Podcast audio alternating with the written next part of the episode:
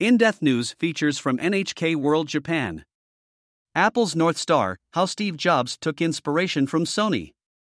Apple is one of America's most recognizable brands.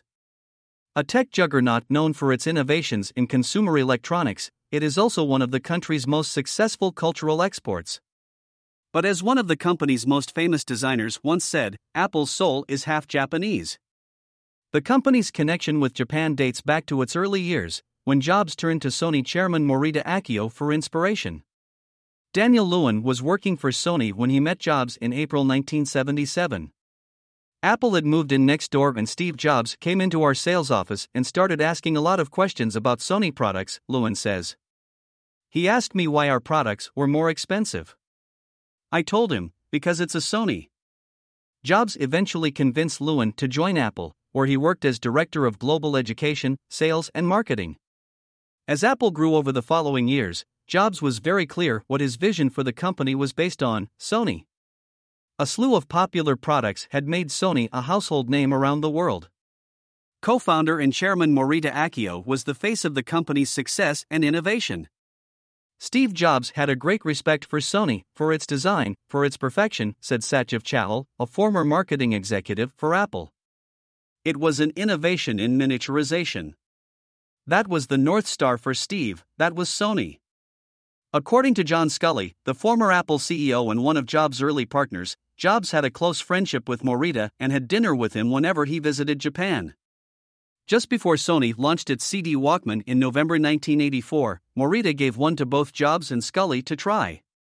Sculley says Jobs was immediately struck by the design and thought it encapsulated the spirit of Japanese manufacturing.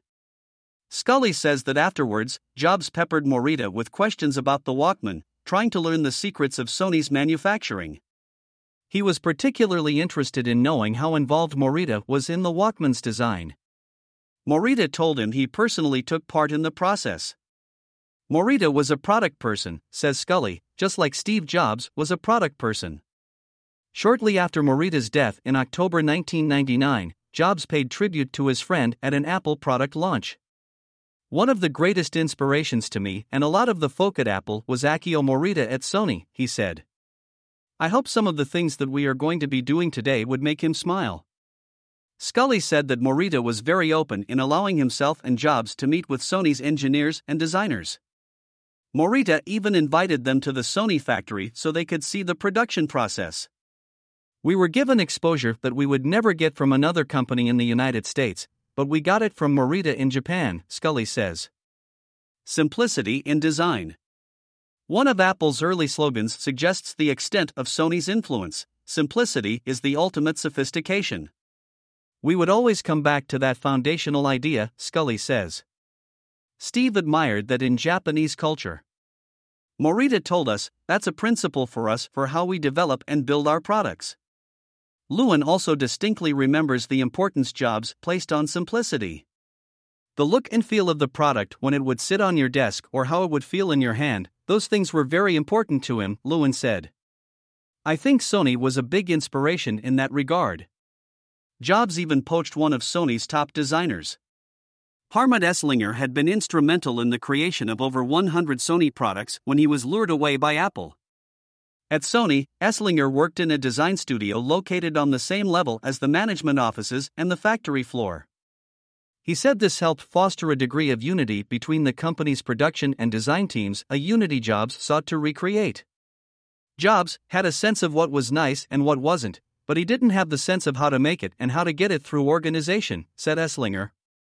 So the first proposal we made to Apple was that the designers get a little more power by reporting to the engineering head.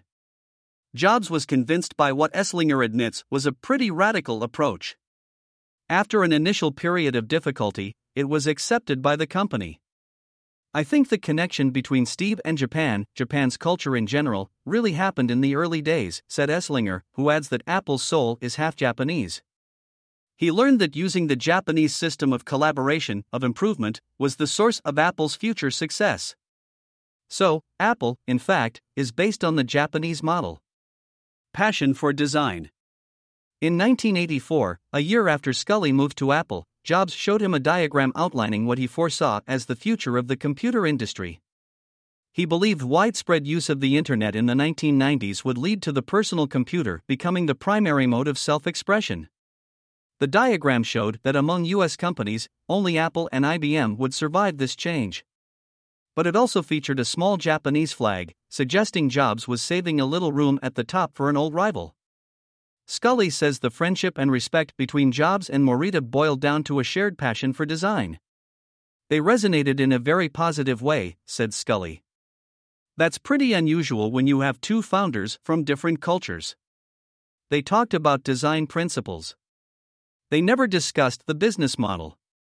Siki Kentaro, NHK World. Senior Correspondent.